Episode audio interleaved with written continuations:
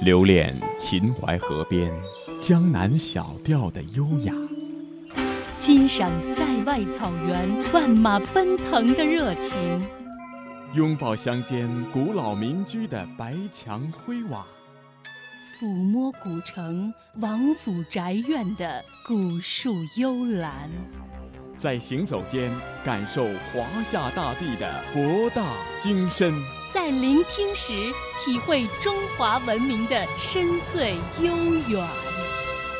魅力中国，风景如画。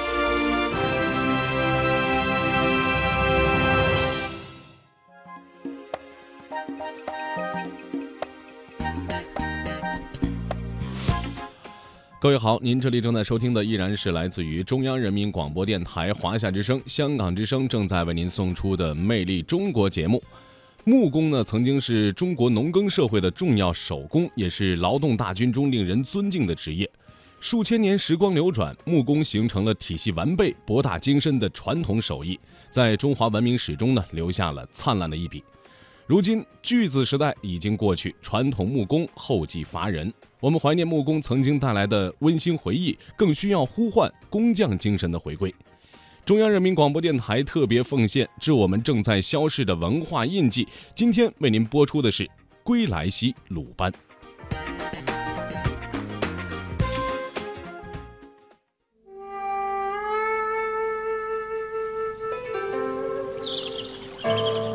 湖南省桃源县。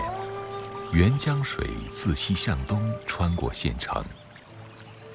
明清时期，桃园的木工技艺精湛，被请进皇宫，得名桃源宫。如今知道桃源宫的不多了。二零一二年，桃源县重建历史学家简伯赞的故居，全是木质结构，工艺要求高。文物部门广贴招贤榜，寻找高级木工，却无人接榜。桃源县枫树乡乡长简林华说：“当时费尽周折，好不容易才找到一个人，专门就搞木器的老木匠。现在我们本地这些都没有了，这种木匠，传统的就是削啊、钻啊。我们这本地没有这种木匠，要知道就是通过各种途径找到了陈木匠。陈木匠叫程东初，五十岁，学木工三十五年了。”像我们这个做方的时候的这个针宣，这个图图现在一点点的，嗯，那个叫针宣。从洗前把那个墨画好以后，那墨就是在木头上画出那个墨的线，每一个地方都要画好，这个粘上去才是搞得拢来的。这是木工师傅是最厉害的一个地方。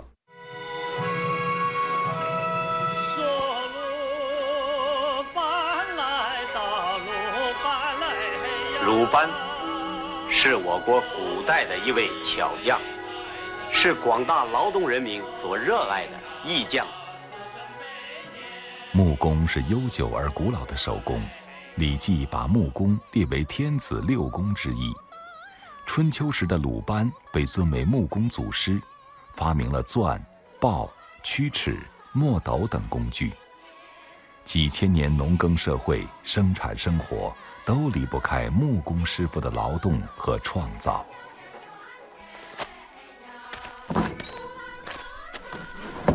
体现工艺的地方呢，工艺。程东初的家像是一个木器博物馆。程东初说，他是子承父业，从小就喜欢这一行，十五岁正式拜的师。除了摆弄古建筑，程东初还擅长木雕。按国家职业标准，他是精细木工。我这个花开富贵呢，是用我们桃园的樟木刻制的，是我们全部用手工雕刻出来的。这个长度呢，大概是两米长，九十几公分宽。另外一件作品，这就是凭着好技术，成龙初在上世纪八十年代，一年到头有接不完的活，月收入九十块，是当时一般工人的三倍。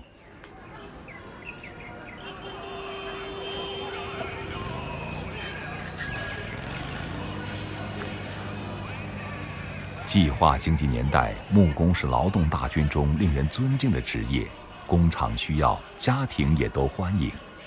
那时过来的人或多或少都会有关于木工的记忆。大衣柜、吃饭桌，家里总有几件木工师傅打的家具。一些手巧的人家还自己动手制作小桌子、小板凳。凭着一把锯子，娶妻成了一首名叫《木工老爸》的歌这样唱道：“凭着一把锯子撑起了家，这就是我勤劳善良的木工老爸；靠着一把斧头养活这个家，这就是我质朴可爱的木工老爸。”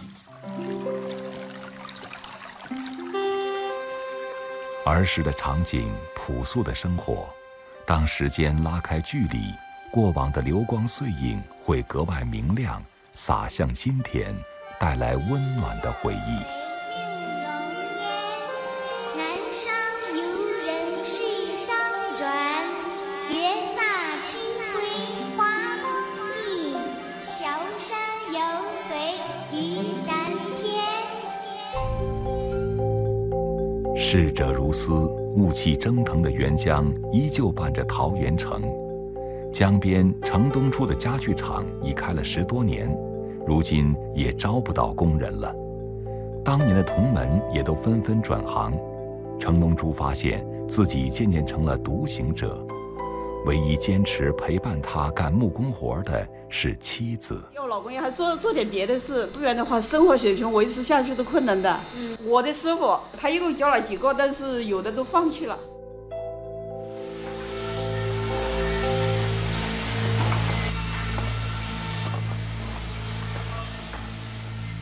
传统的锯子时代过去了，流水线代替了手工，生活中对木工的需求也少多了。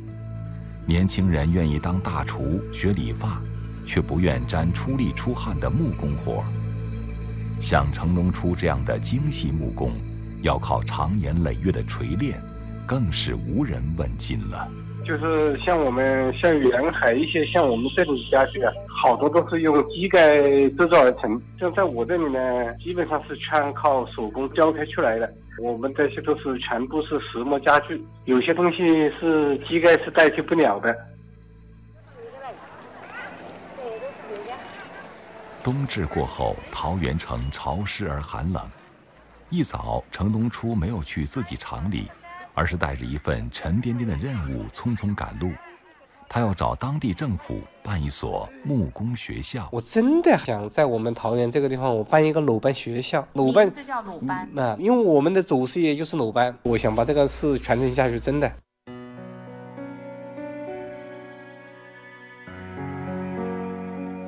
木工是传统社会重要的手工，无论是作为技艺还是作为职业，木工演进的漫长历史都伴着技术进步。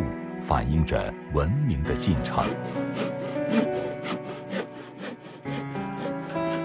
如今，隆隆的机器声似乎淹没了一切，像这样手工的声音很少听到了。也许正是从这些粗重的敲击、捶打声中，我们才能听出来自遥远过去的遗响，我们才能揣想世世代代劳动者的身影。这样的景象，在今天的大山深处，偶尔还会感知。身在河上，住在何方？身在昆山。云贵高原山区贵州龙山镇河坝村，一座瑶族木屋建成了。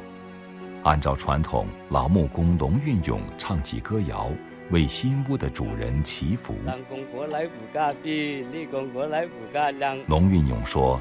祖辈传下来的歌谣，只有他还会唱几句。笑笑的乐乐皮秧，来把云抱一抱，抱得面面好光。来把想买一下，他在从良。来把相亲抱一抱，他在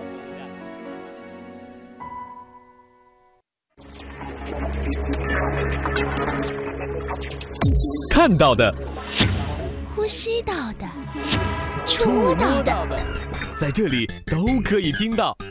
幻想过的、梦见过的、期待过的，在这里都可以实现。魅力。源于渴求，魅力源于了解，魅力中国，我们现在一起出发。你的微笑给了我春天的气息，就像是。